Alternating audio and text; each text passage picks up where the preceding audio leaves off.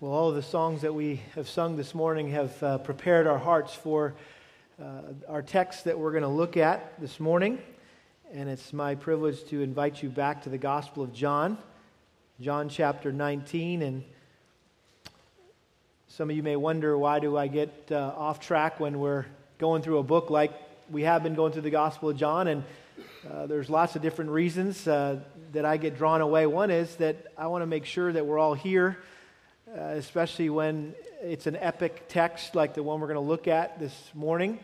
So sometimes I think the summer isn't necessarily the best time to tackle a text like this. I like to, all, all, all of us to be back in town and back in the, the, the, the, the, the schedule of a school and all those kinds of things to have maximum participation. But I also um, confessed to the elders this morning that as I looked at the next text in our study of the Gospel of John, um, I got scared.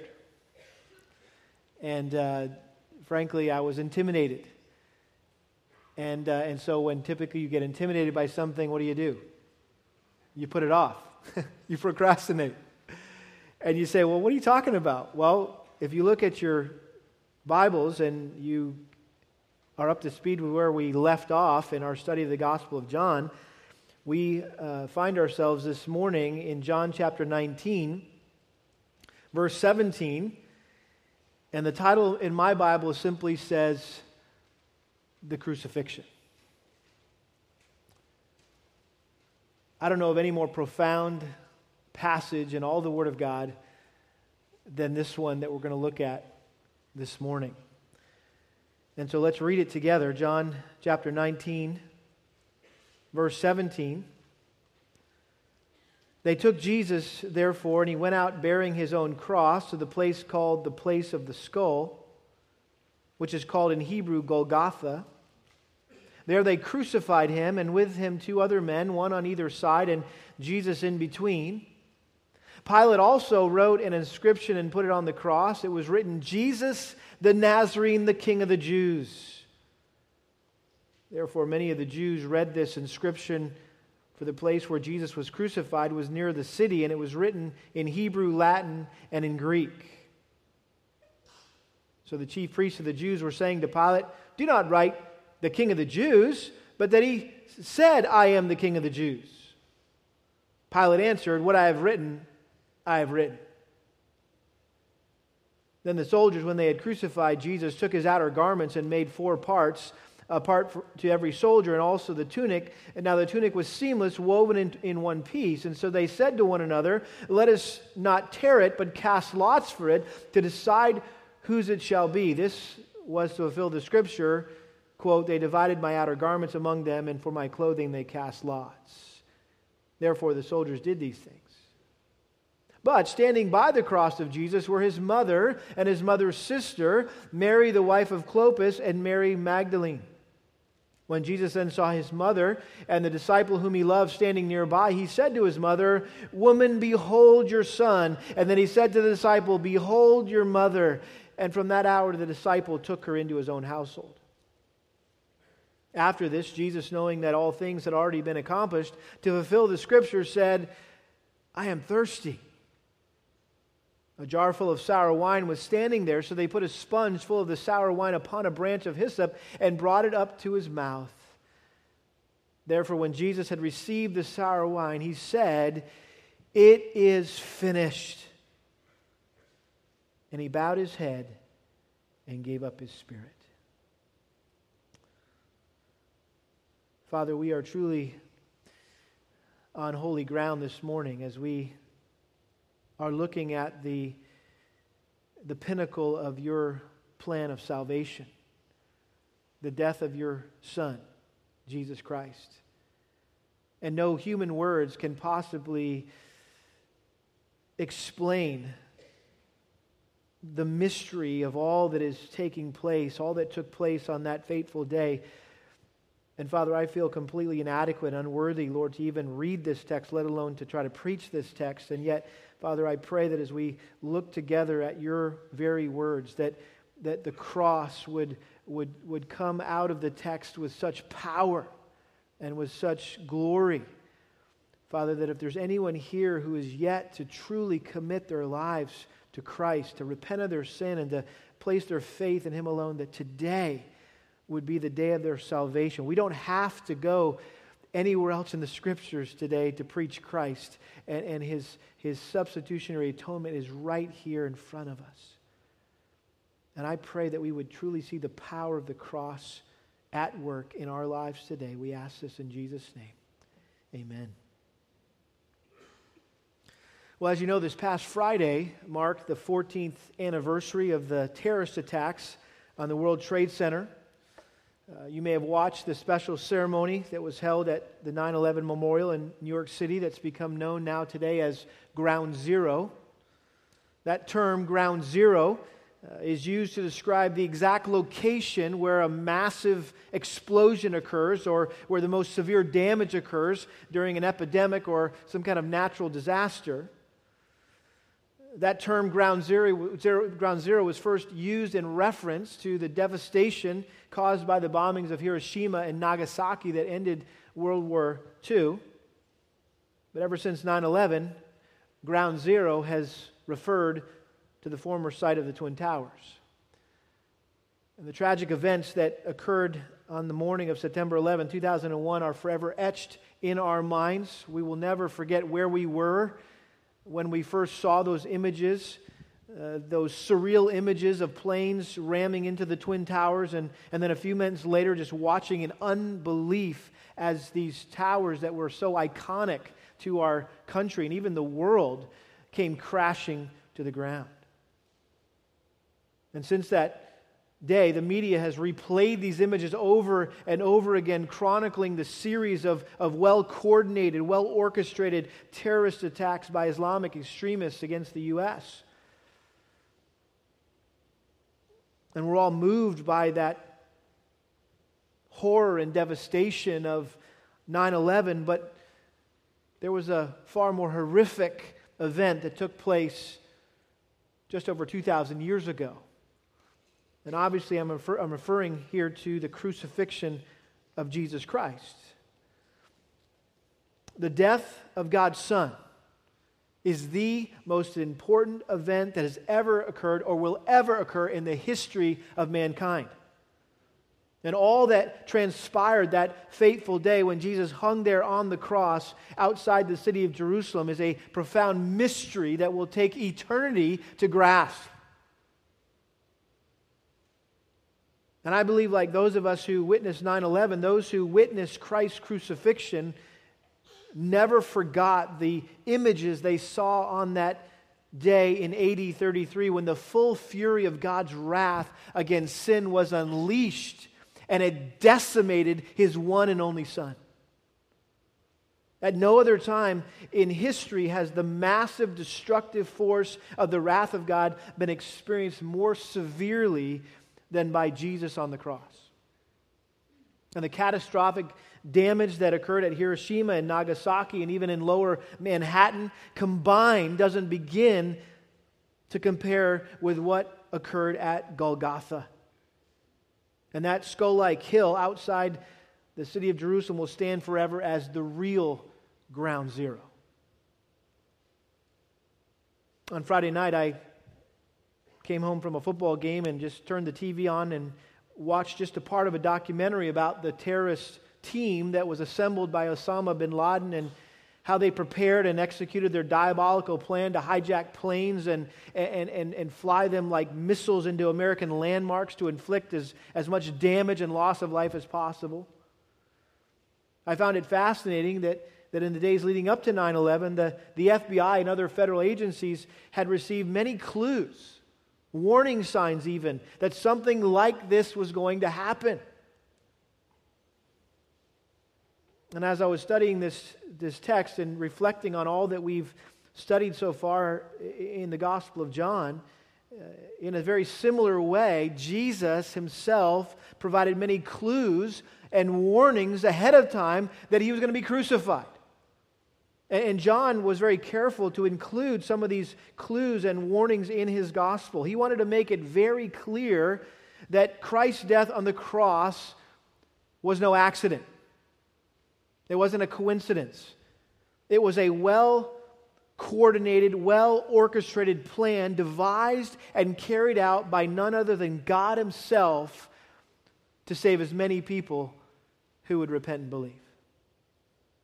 And in the very first chapter, you may remember that John gave the first hint of Jesus' death through the words of John the Baptist. If you want to turn back there with me, just look at John chapter 1, verse 29. And here we're introduced to John the Baptist, and it says, The next day he saw Jesus coming to him and said, Behold, the Lamb of God who takes away the sin of the world. He went on in verses 35 and 36 to say it again the very next day as Jesus was, uh, John was standing with his two disciples and he looked at Jesus as he walked and said, Behold the Lamb of God. There was only one thing a lamb was used for in those days, and that was as a sacrifice. It was killed, it was slaughtered to make atonement for sin. John provided a second clue in chapter 2 when Jesus cleansed the temple the first time. You'll remember Jesus said this uh, in answering to the Jews when they said, Hey, what, what sign do you show us of your authority to do these things? Who gave you the right to do this? To, to cleanse the temple and to throw us out? And Jesus answered, said, Destroy this temple, and in three days I will raise it up obviously referring to himself and how he was going to be destroyed and then come back to life three days later. The next clue we, we, we get is in chapter 3 through the famous conversation that Jesus had with Nicodemus. And in chapter 3, verse 14, Jesus said this As Moses lifted up the serpent in the wilderness, even so must the Son of Man be lifted up. And he uses the, the reference to that, that uh, time in, in, in, Israel's history where they were complaining, and God sent uh, venomous snakes to bite them, to punish them. And, and they cried out to Moses, Hey, would you tell God we're sorry and tell him to take away these snakes? And God said, Okay, I'll forgive him, but I'm not taking away the snakes. You make a bronze snake, put it on a pole, and put it in the center of the, tent, uh, the center of the camp. And when anybody gets bit by a snake, they're to look at that in faith and believing that they can be healed, and they'll be healed. That's not, you see, that seems kind of funny and strange. Why wouldn't he just take away the snakes? That would have seemed a whole lot easier. Well, he simply wanted to provide a type or a picture or a foreshadowing of Jesus hanging on the cross, and those who have been bitten by the snake of sin, if you will, can look in faith and be healed. And so Jesus borrowed that image. He said, As Moses lifted up the serpent in the wilderness, even so must the Son of Man be lifted up, so that whoever believes will in him have eternal life. Jesus made a similar reference to the Jews about being lifted up in chapter 8, verse 28. Jesus said, When you lift up the Son of Man, then you will know that I am He, and I do nothing on my own initiative, but I speak these things as the Father taught me. Whenever he said, When I'm lifted up, it was a picture of Him being lifted up on the cross.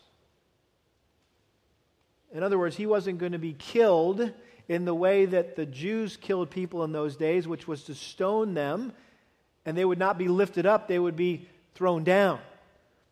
And so, again, these are all references, clues, hints that, that Jesus was going to be crucified.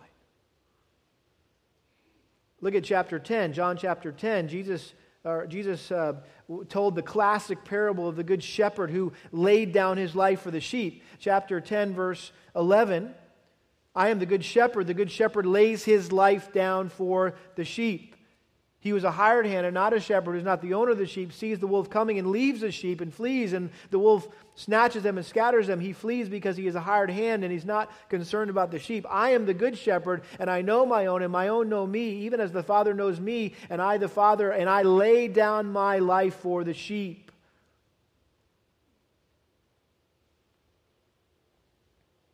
Verse 17, for this reason the Father loves me because I lay down my life so that I may take it again. No one has taken it away from me, but I lay it down on my own initiative. I have authority to lay it down and I have authority to take it up again. This commandment I received from my Father. And then one more clue here John chapter 12. We see Jesus' response to Philip when he told him about some Greeks who were wishing to see him.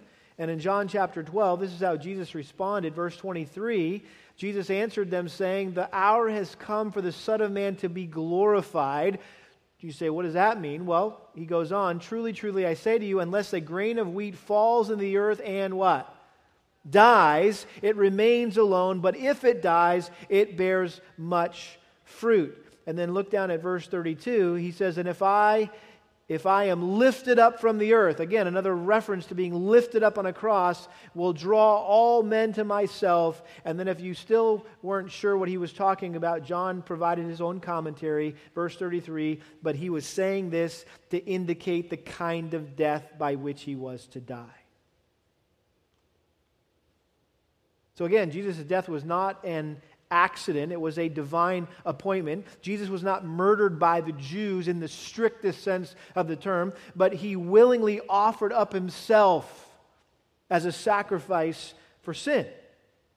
And what to us may appear to be this gross miscarriage of justice instigated by the Jews and uh, who essentially blackmailed Pontius Pilate into ordering Christ's crucifixion.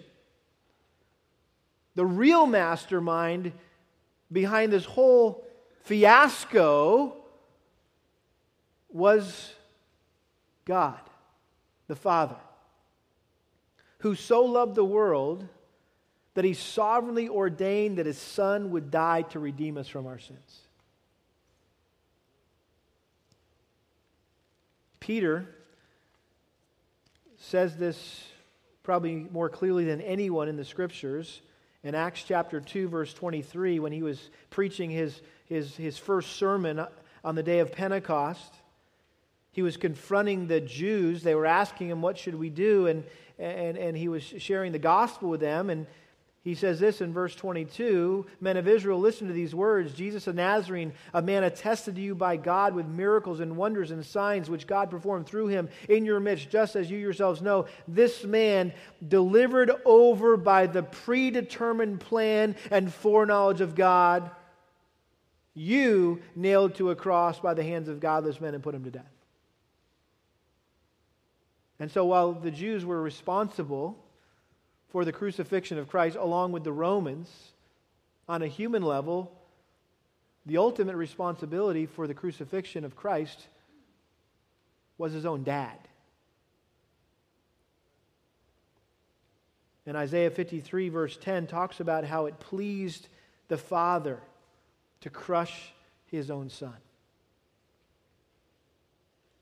And so the Roman governor Pilate and the Jewish religious leaders were part of a drama that was way bigger than they realized. And, and as one commentator said, God used the most wicked, sinful act in history to bring about the greatest good, the redemption of lost sinners. Amen?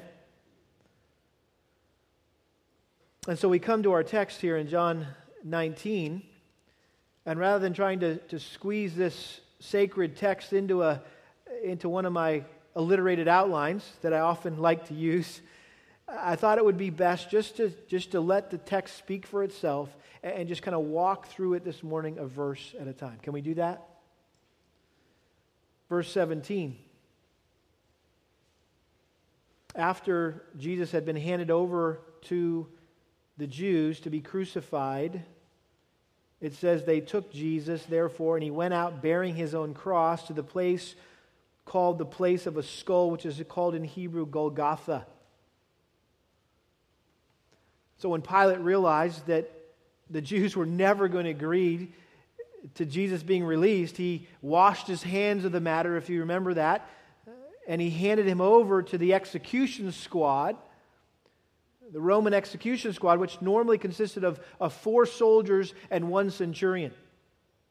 And everyone sentenced to death by crucifixion was required to carry their own crossbeam to the place of execution. That's why it says he was bearing his own cross. I thought it was interesting that starting with the church fathers, this, this verse has been interpreted as an allusion to the Old Testament account of Isaac carrying the wood for his own sacrifice. Remember that? When his father put the wood on his back and said, Son, let's go. We're going we're gonna sacrifice to the Lord. And he's carrying the wood, and he's like, Hey, Dad, where's, we got the wood. Where, where's the sacrifice? Little did he know he was going to be the sacrifice.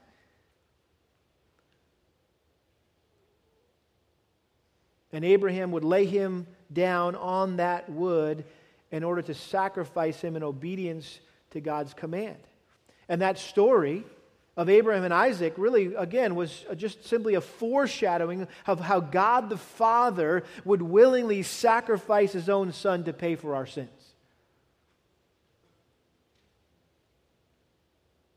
According to the other Gospels, Matthew, Mark, and Luke, at some point during this painful, shameful trek from the judgment hall of Pilate to the execution site outside the city, uh, this, this route that is typically referred to as the Via Dolorosa, the way of suffering.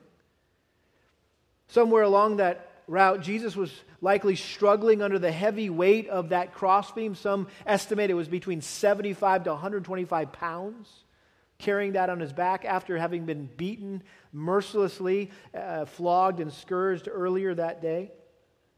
And so he was struggling under the weight of that and possibly slowing down the procession. And so the soldiers ordered a man named Simon of Cyrene to carry Jesus' cross for him. And it says they came to the place called Golgotha. Translated, the place of a skull. Now, it may have been called that because it was littered with skulls and bones from all the people who had been executed there. It was a place of execution uh, or the place itself may have resembled a skull. It may have looked like a skull. And there's an ongoing controversy over the exact location of Christ's crucifixion. And if you've ever, ever been to Israel, you know that there's two uh, sites that they take you to, and they leave you to decide which one you think is uh, where Jesus died, where he was crucified. The traditional site is, is the Church of the Holy Sepulchre, which is inside the city walls today, but was outside the walls during the time of Christ. I personally have a hard time with this one because it's just been taken over by uh, the Greek Orthodox and the Catholic churches, and they've turned it into the shrine where everybody comes in and bows down and worships and kisses everything, and it really just kind of turns your stomach and wrecks the whole experience. You get all excited, I'm going to go to Israel and see where Jesus died, and you get there and you're like, get me out of here. Because it's just all this false religion and, and false worship, worshiping relics and, and all these things. The other site that's preferred by many evangelical Christians is called Gordon's Calvary. It's outside the present city walls in Jerusalem. It's a rocky hillside, and it's fascinating because it actually looks like a skull. Because of the formation of the caves, it, there's, there's a formation of two eyes and a mouth, and, and uh, it, it's really amazing to look at. Well, when it's all said and done, it's not important to know exactly where Jesus died. What, what we do know, and what is important, is that he was crucified outside the city walls, and that was very specific because that was a place of reproach and rejection. He went out, it says, means that he went outside the city walls, just like the Old Testament sacrifices for sin were taken outside, or when someone was stoned to death, they were taken outside the city walls because that was a sign of reproach. Look at what uh, the writer of Hebrews says regarding this matter. Hebrews chapter 13, verse 11. For the bodies of those animals whose blood is brought into the holy place by the high priest as an offering for sin are burned outside the camp. Therefore, Jesus also, that he might be sanctified, that he might sanctify the people from his own blood, suffered outside the gate. In other words, in the same way the Old Testament sacrifices were, were killed out or brought outside the gate, so was Christ brought outside the gate. And then notice it says in verse 13, I love this. So let us go out to him outside the camp bearing his reproach. I think that's a, a reference, uh, or at least by way of application. We could say, you know what? It's nice and safe here inside the camp, here in our church. We need to go outside the camp where Jesus is at and bear the reproach of Christ as we seek to share the gospel with unbelievers. Jesus didn't stay nice and safe and cozy, right? he was willing to endure that reproach for us, and it's the least we can do is bear that reproach for him as we seek to win other people to Christ. Notice verse 18. There they crucified him, and with him two other men, one on either side, and Jesus in between. I think it's interesting that, like all the other gospel writers, John simply stated that Jesus was crucified. I mean, talk about the understatement of the universe. That's all you got for us, John? There they crucified him? That's it? That's all the detail you're going to give us? Well, I think the gospel writers knew that their readers living in the days of the Roman Empire had witnessed countless executions, uh, crucifixions. It's estimated that by the time of Christ, the Romans had crucified some 30,000 people in Israel alone. And so there was no need for an explanation. Everyone in those days was fully aware of the incredible humiliation and unimaginable physical pain a person would go through when he was crucified. So there was, again, no need for them to go into all the gory details.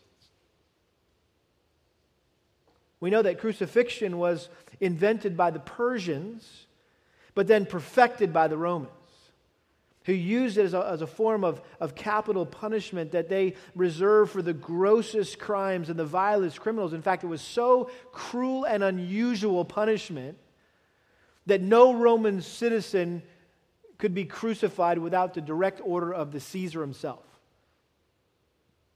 They wouldn't subject their own citizens to this. It was so gruesome.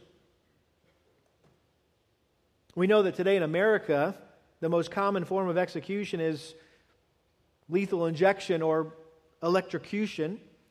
Uh, the goal of both of these is to make a person's death as quick and painless and shameless as possible. Well, guess what? It was the exact opposite with crucifixion. Crucifixion was designed to produce a slow, agonizing death with maximum pain and suffering, along with the shame and disgrace of being put on public display for the whole world to see. Several years ago, I came across a, an actual medical report on the physical death of Jesus. It was, it was in the Journal of the American Medical Association back in 1986. And it's the most exhaustive medical review of Christ's crucifixion ever published in a medical journal. I mean, they've got, they've got diagrams uh, uh of where the, the nails would have gone, uh, and, and, just it's, it's truly fascinating uh, to read. Uh, and I wanted just to read a portion of this. This is from a medical doctor's perspective. This is a description of a crucifixion. The cross is placed on the ground, and the exhausted man is quickly thrown backwards with his shoulders against the wood. The soldiers feel for the depression at the front of the wrist, and they drive a heavy square wrought iron nail through the wrist deep into the wood. Quickly, he moves to the other side and repeats the action on the other wrist, but being careful not to pull the arms too tightly, but to allow some flex and movement. The cross is then lifted into place. The left foot is pressed backward against the right foot, and with both feet extended, toes down, a nail is driven through the arch of each, leaving the knees flexed.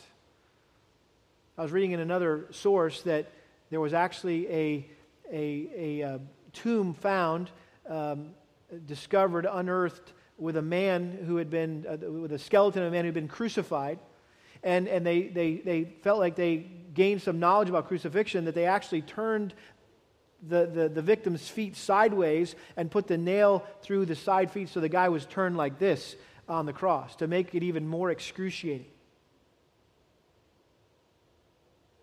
The victim is crucified now as he slowly sags down with more weight on the nails in the wrist, excruciating fiery pain shoots along the fingers and up the arms to explode in the brain. The nails in the wrist are putting pressure on the median nerves. As he pushes himself upward to avoid this stretching torment, he places the full weight on the nail through his feet. Again, he feels the searing agony of the nail tearing through the nerves between the bones of his feet as the arms fatigue, cramps sweep through his muscles, knotting them with deep, relentless, and throbbing pain. With these cramps comes the inability to push himself upward to breathe. Air can be drawn into the lungs, but not exhaled. He fights to raise himself in order to get even one small breath. Finally, the carbon dioxide builds up in the lungs and in the bloodstream, and the cramps partially subside. Spasmodically, he is able to push himself upward to, to exhale and bring in life giving oxygen. hours of limitless pain, cycles of twisting, joint renting cramps, intermittent partial asphyxiation, searing pain as tissue is torn from his lacerated back as he moves up and down against the rough timber. Then another agony begins, a deep, crushing pain deep in the chest as the pericardium slowly fills with serum and begins to compress the heart. It is now almost over. The loss of tissue fluids have reached a critical level. The compressed heart is struggling to pump heavy, thick, sluggish blood into the tissues. The tortured lungs are making a frantic effort to gra- gasp in small gulps of air. He can feel the chill of death creeping through his tissues. Finally, the combination of bodily shock and asphyxia overwhelm him, and he allows his body to die. And the excruciating agony of crucifixion subsides in death.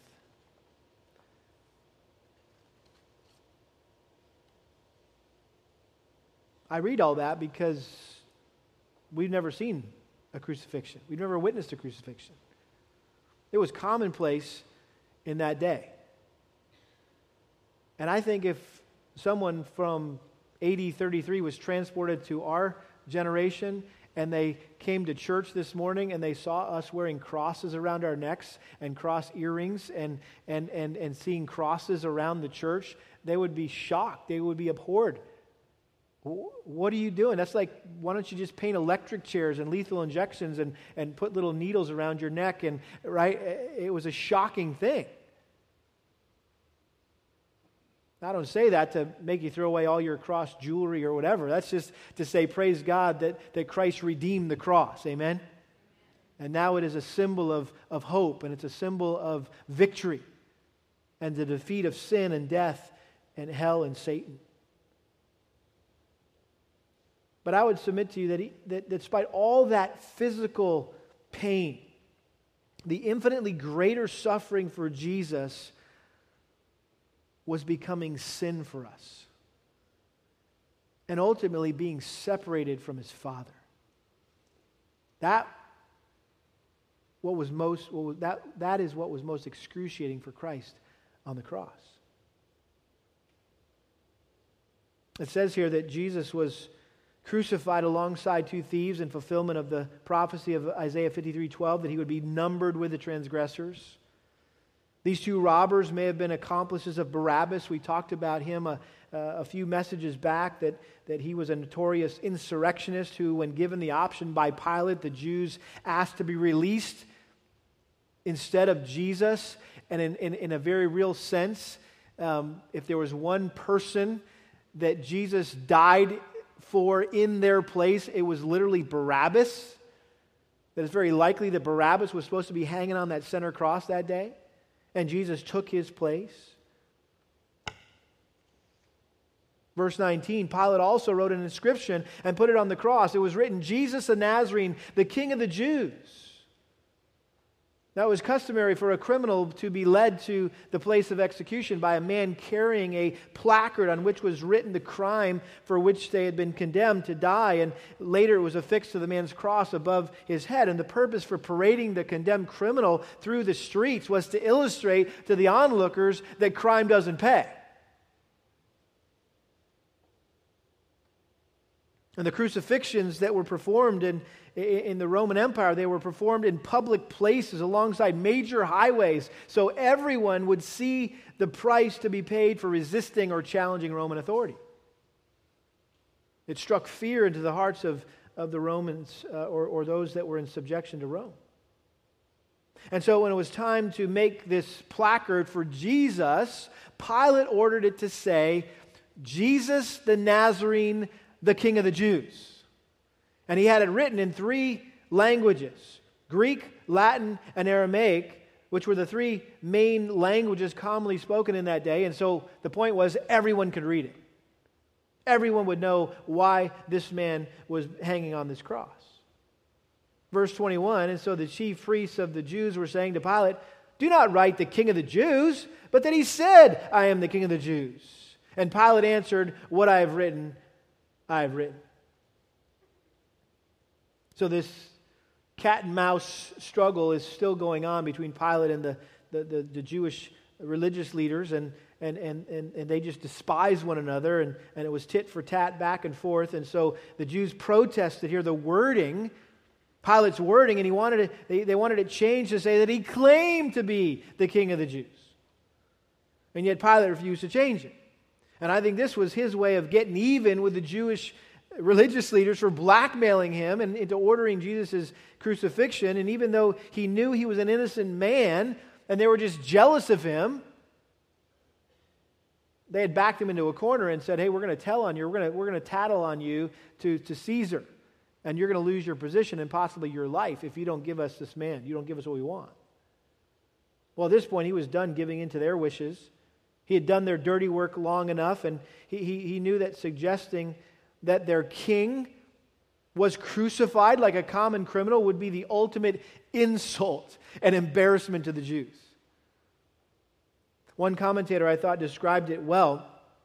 He says, quote, the superscription above Christ was an affront to them for several reasons. First and foremost, although they certainly were not loyal to Caesar as they had pretended to be, the chief priests vehemently rejected Jesus as their king. That the inscription identified him as the Nazarene from Nazareth made the insult worse. Nazareth was an insignificant Galilean village whose rustic inhabitants were looked down upon with scorn and contempt by the sophisticated Judeans. When Philip excitedly reported to Nathanael, Hey, we have found him of whom Moses in the law and also the prophets wrote, Jesus of Nazareth, the son of Joseph, the latter replied incredulously, Can any good thing come out of where? Nazareth? Are you kidding me? The Messiah is coming from Nazareth? The idea that a victimized man from such a town, especially one dying a criminal's death on a cross, could be their king, if that was the thought, was ludicrous. Worse, it was a direct affront both to the leaders and the nation. Pilate was expressing his contempt for the Jewish people, implying that such an individual was the only kind of king they deserved. This is what you deserve. Here's your king. Have fun. And yet, even though Pilate believed he was insulting God's people and ultimately God himself, he was unwittingly being used by God to proclaim the truth about the nature of Jesus, who Jesus really was. He was the King of kings and Lord of lords. Pilate got it right. He didn't know it. And then the text turns to the soldiers Verse 23 Then the soldiers, when they had crucified Jesus, took his outer garments and made four parts, a part to every soldier, and also the tunic. Now the tunic was seamless, woven in one piece. So they said to one another, Let us not tear it, but cast lots for it to decide whose it shall be. This was to fulfill the scripture. They divided my outer garments among them, and for my clothing they cast lots. Therefore the soldiers did these things. Part of the customary cruelty of, of the callous and mercenary soldiers who who, who carried out these crucifixions is they would divvy up the belongings of those who were being crucified. And every Jew wore five pieces of clothing there was the sandals, there was the turban, there was the belt and robe, and then the inner tunic, kind of the undergarment. And so it seems, as John describes here, that each of the four soldiers picked one of the less expensive items, and then they agreed to gamble for the tunic. That, that was maybe the most important. That was the, the, the biggest treasure to have. Um, and, and so they, it says they cast lots, which was like throwing dice or drawing straws, is what that was. And while these soldiers may have been thinking, hey, this is going to bring me some, some big bucks on eBay someday, I've got the tunic of Jesus, right? Whatever they were thinking. These soldiers were completely unaware of the fact that they were fulfilling Old Testament prophecy. And one of the greatest messianic Psalms is Psalm 22. And in verse 18, it actually says that, that Christ's clothes, the Messiah's clothes, would be gambled for. And so they were just fulfilling Scripture.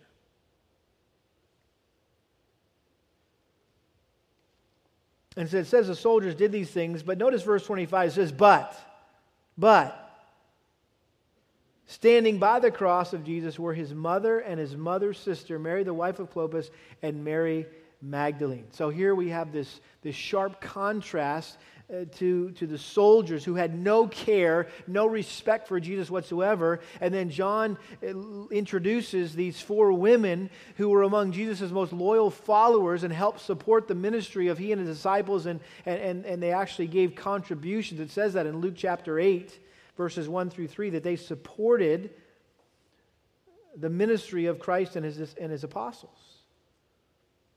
And so these women were so devoted to Christ, they were the last ones at the cross and the first ones at the tomb. We're going to see these ladies again here shortly. And so you have four ladies mentioned here by John. You have Mary, the mother of Jesus, obviously. You've got Mary's sister, who, from other references, we find her name was Salome uh, and she was the mother of James and John, the sons of Zebedee. And then you have Mary, the wife of Clopas. We're not sure who she is. Um, could have been uh, one of the two disciples on the Emmaus Road uh, in Luke chapter 24. And then there's Mary Magdalene. And Mary Magdalene was, of course, the, the woman who Jesus had cast out the demons. And uh, she was apparently a wealthy woman. In fact, we got to go to Magdala, where her apparent home was this last time we were in Israel, and they just have unearthed the, the city of Magdala. And it's a fascinating excavation site uh, to just to look and consider. This is where Mary Magdalene was from. It's just right on the western shore of the Sea of Galilee and, and uh, a very wealthy city. And obviously, she was a great supporter of, of Christ, particularly because of the impact he had had on her life, delivering her from those demons.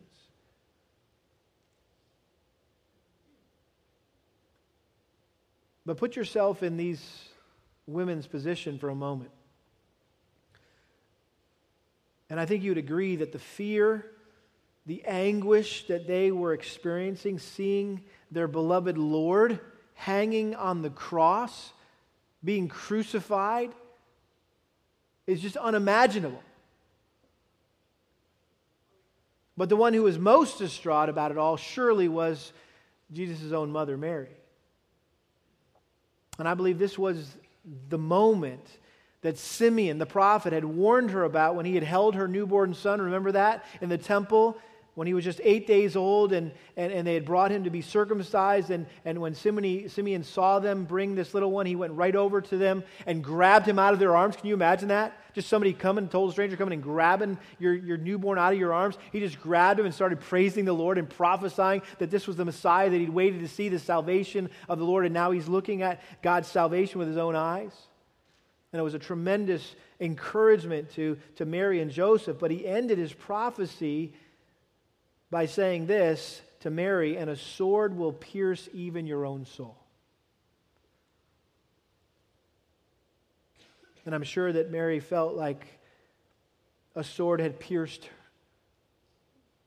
her as she stood at the foot of her son's cross.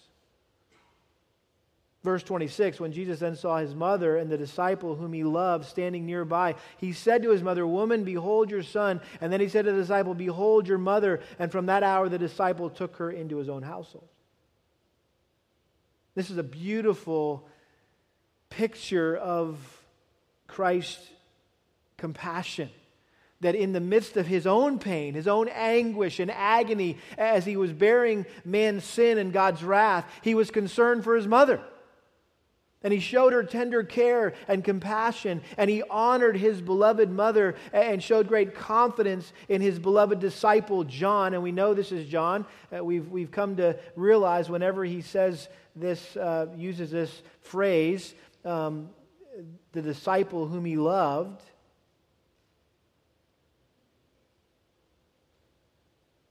that was a, a reference to himself. John was too humble to to mention himself by name. And so he just called himself the disciple whom Christ loved. And so we know this is John, the author of this gospel. He was there. No one better to give us a firsthand account of the crucifixion. He was there, standing at the foot of the cross.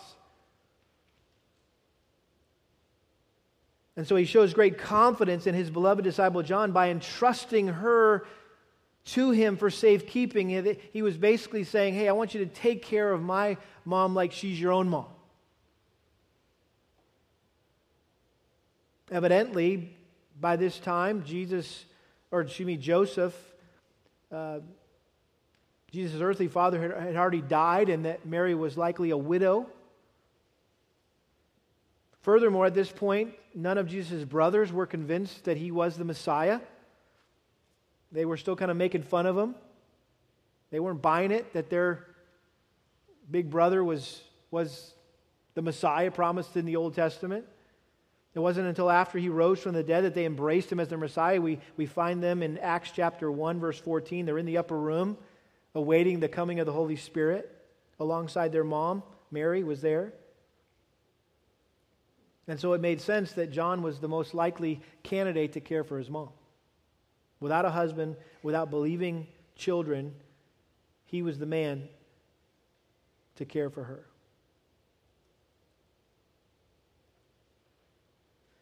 And then in the white space there between verses 27 and 28,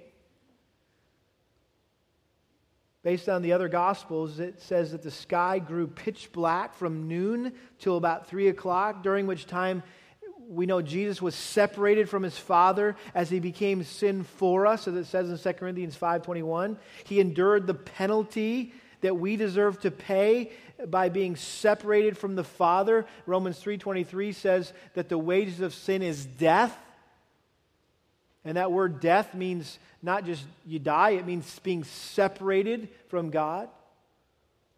And so it was in that white space, the other gospels fill in, where Jesus said, My God, my God, why hast thou forsaken me?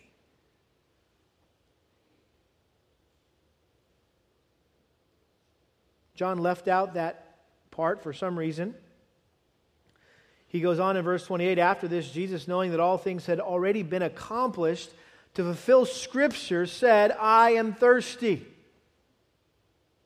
Again, this, this whole deal was going down as prophesied in the Old Testament and as planned before eternity passed. It was just going down like clockwork.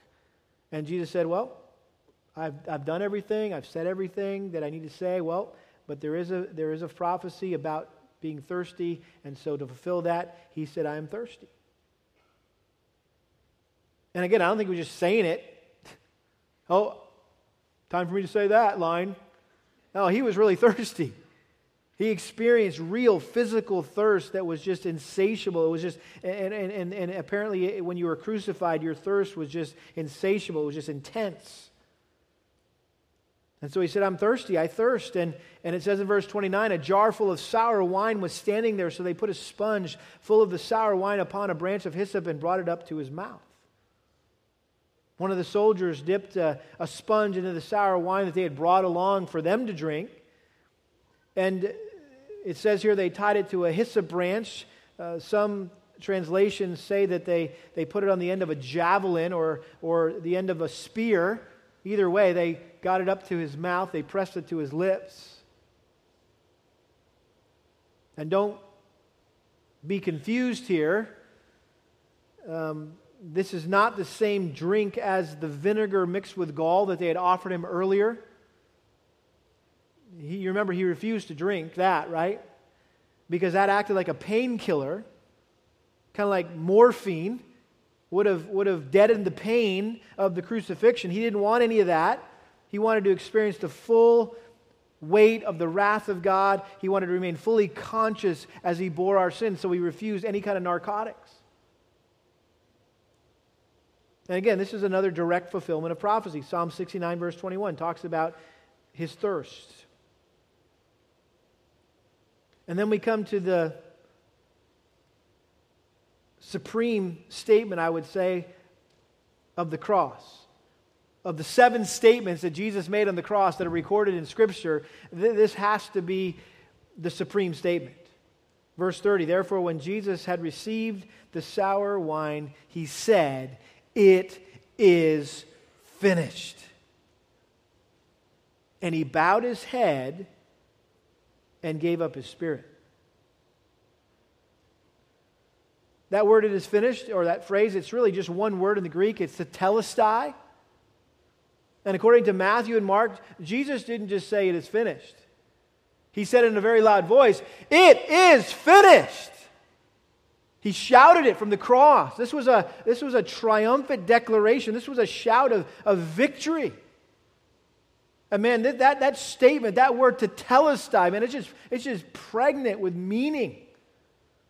And Jesus meant that the work of the Father that, that had been given him to do was done, and God's plan of redemption was complete, and atonement for sin was accomplished, and Satan was defeated, and death was rendered powerless, and all the types and ceremonies and prophecies of the Old Testament had been fulfilled through him, and God's righteous demands had been satisfied, and God's wrath had been appeased, and a way had been provided whereby sinners could be saved, and the once for all sacrifice for sin was made. No more sacrifices were ever needed. Do you realize that? That nothing needs to be nor can be added to Christ's finished work on the cross? Someone said it this way salvation is not a joint effort of God and man, it's entirely a work of God's grace appropriated solely by faith. In other words, all you have to do is believe. Warren Wiersbe relates the, the story of an eccentric evangelist named Alexander Wooten, and he was approached by some young man who flippantly asked, Hey, what must I do to be saved? And Wooten replied, It's too late. And he went about his work, and the young man was alarmed and said, well, do you mean that it's too late for me to be saved? Is, is there nothing I can do? And Wooten said, Too late. It's already been done. The only thing you can do is believe. There have been papyrus receipts for taxes that have been recovered in the region of Jerusalem, and the word tetelestai is written across them, which meant Guess. Paid in full. Tetelestai. Paid in full. It's, it's done. It's, it's finished. You don't know anything. Your debt is canceled. And obviously, the point is our sins have been paid in full. It is finished. And notice, this is interesting the order in which John records this last phrase. Don't miss this. And he bowed his head and gave up his spirit. Now that Christ's mission was accomplished, it was time for him to surrender his life. It says he gave up his spirit, which signifies, again, that his death was voluntary, just like he had promised it would be. That no one was going to take his life from him. He was going to give it up on his own initiative. John, John chapter 10 talks about that. And so Jesus determined the time of his death. He was in full control of his faculties the entire time he was on the cross. And notice, rather than his spirit ebbing away, which would have caused his head to slump forward, right? You give up the spirit and you die. Your spirit goes away, right? It was the exact opposite. He bowed his head first, and then he deliberately gave up his spirit. Like, Okay, it's done. I'm going to die now. I mean, he did something that no mere man could do. You can't determine, none of us can decide how or when we're going to die. You can't do it. It's humanly impossible, but Jesus did. See, God takes our spirit when he wants to. But because Jesus was God, he had freedom over his spirit. And he gave up his spirit when he wanted to. We're going to see in the next section, in verses 31 through 33, that they wanted to get the guys off the cross sooner than later, and so they went to break the legs of, the, of, the, of these three uh, crucified individuals just to speed up the death process. But when they came to Jesus, they, they realized he was already dead, so they didn't break his legs. Which, by the way, was another fulfillment of prophecy that no bone would be broken. But the fact is that, that, that Jesus died sooner than normal. The other guys were still alive. He died sooner than you normally did when you were crucified. Again, shows us as proof that he gave up his life on his own volition. He wasn't waiting around to die for crucifixion to take its gruesome course. He just he ended it when he wanted to end it.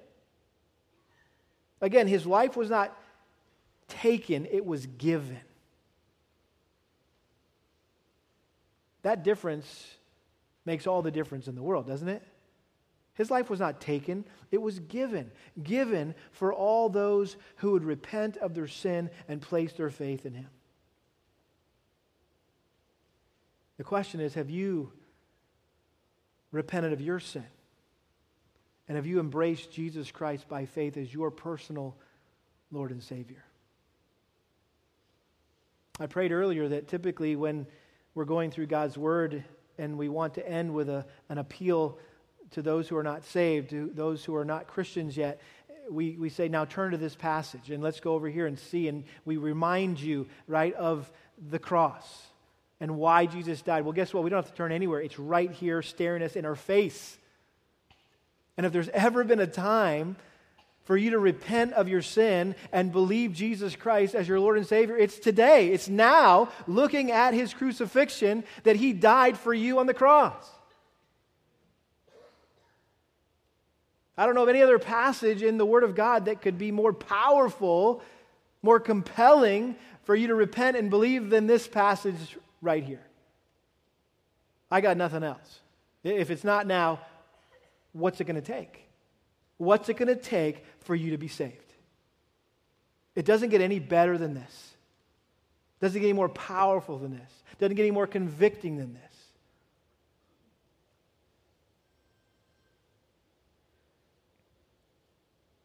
You probably remember that a couple days after 9 11, as the rescue workers were picking through that pile of debris in search of survivors, they made an amazing discovery. And when the towers had collapsed, two huge pieces of steel had fallen and embedded themselves in the rubble, remember, in the shape of a cross. And that became a symbol for those workers as they continued to work tirelessly in the midst of that heart wrenching wreckage. It was a symbol of peace and hope which inspired them.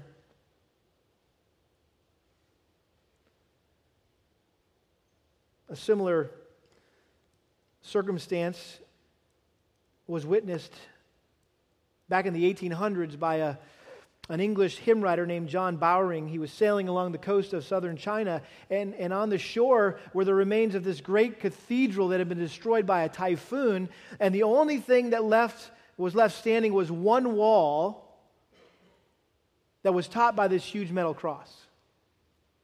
And it was just such a picturesque scene uh, that he was moved to write the lyrics to one of the most beloved hymns in church history. It's called In the Cross of Christ I Glory. And it says this In the cross of Christ I glory, towering o'er the wrecks of time. All the light of sacred story gathers round its head sublime.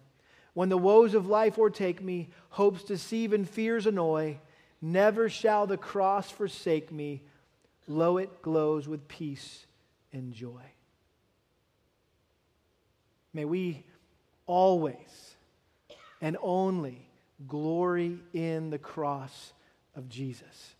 And may it be the greatest source of joy and peace and comfort and hope that we have in this life. Let's pray. Father, we're so grateful for the cross. And while it may seem strange to some that we would glory, glory in something as, as evil and heinous and as gruesome as this diabolical form of execution, we know that through Christ going through that for us, our sins have been forgiven. We've been cleansed by the blood that Jesus shed in our place on the cross. And Lord, no words that we could conjure up could ever be enough to thank you and praise you for the great love that you demonstrated towards us at the cross. But I pray that as we consider the love that was shown to us in Christ there at Golgotha, at ground zero, when you devastated, you decimated your own son by pouring out all of your wrath on him. Lord, that as we consider that, it would just compel us to want to love Jesus more, want to live for him, and honor him and obey him with our lives, and to tell everyone that we come in contact with about the love of Jesus that was demonstrated at the cross. And so we're thankful, Lord, this morning for the power of the cross. We are here today because of that power that has transformed our lives. We want to praise you for that now in Jesus' name. Amen.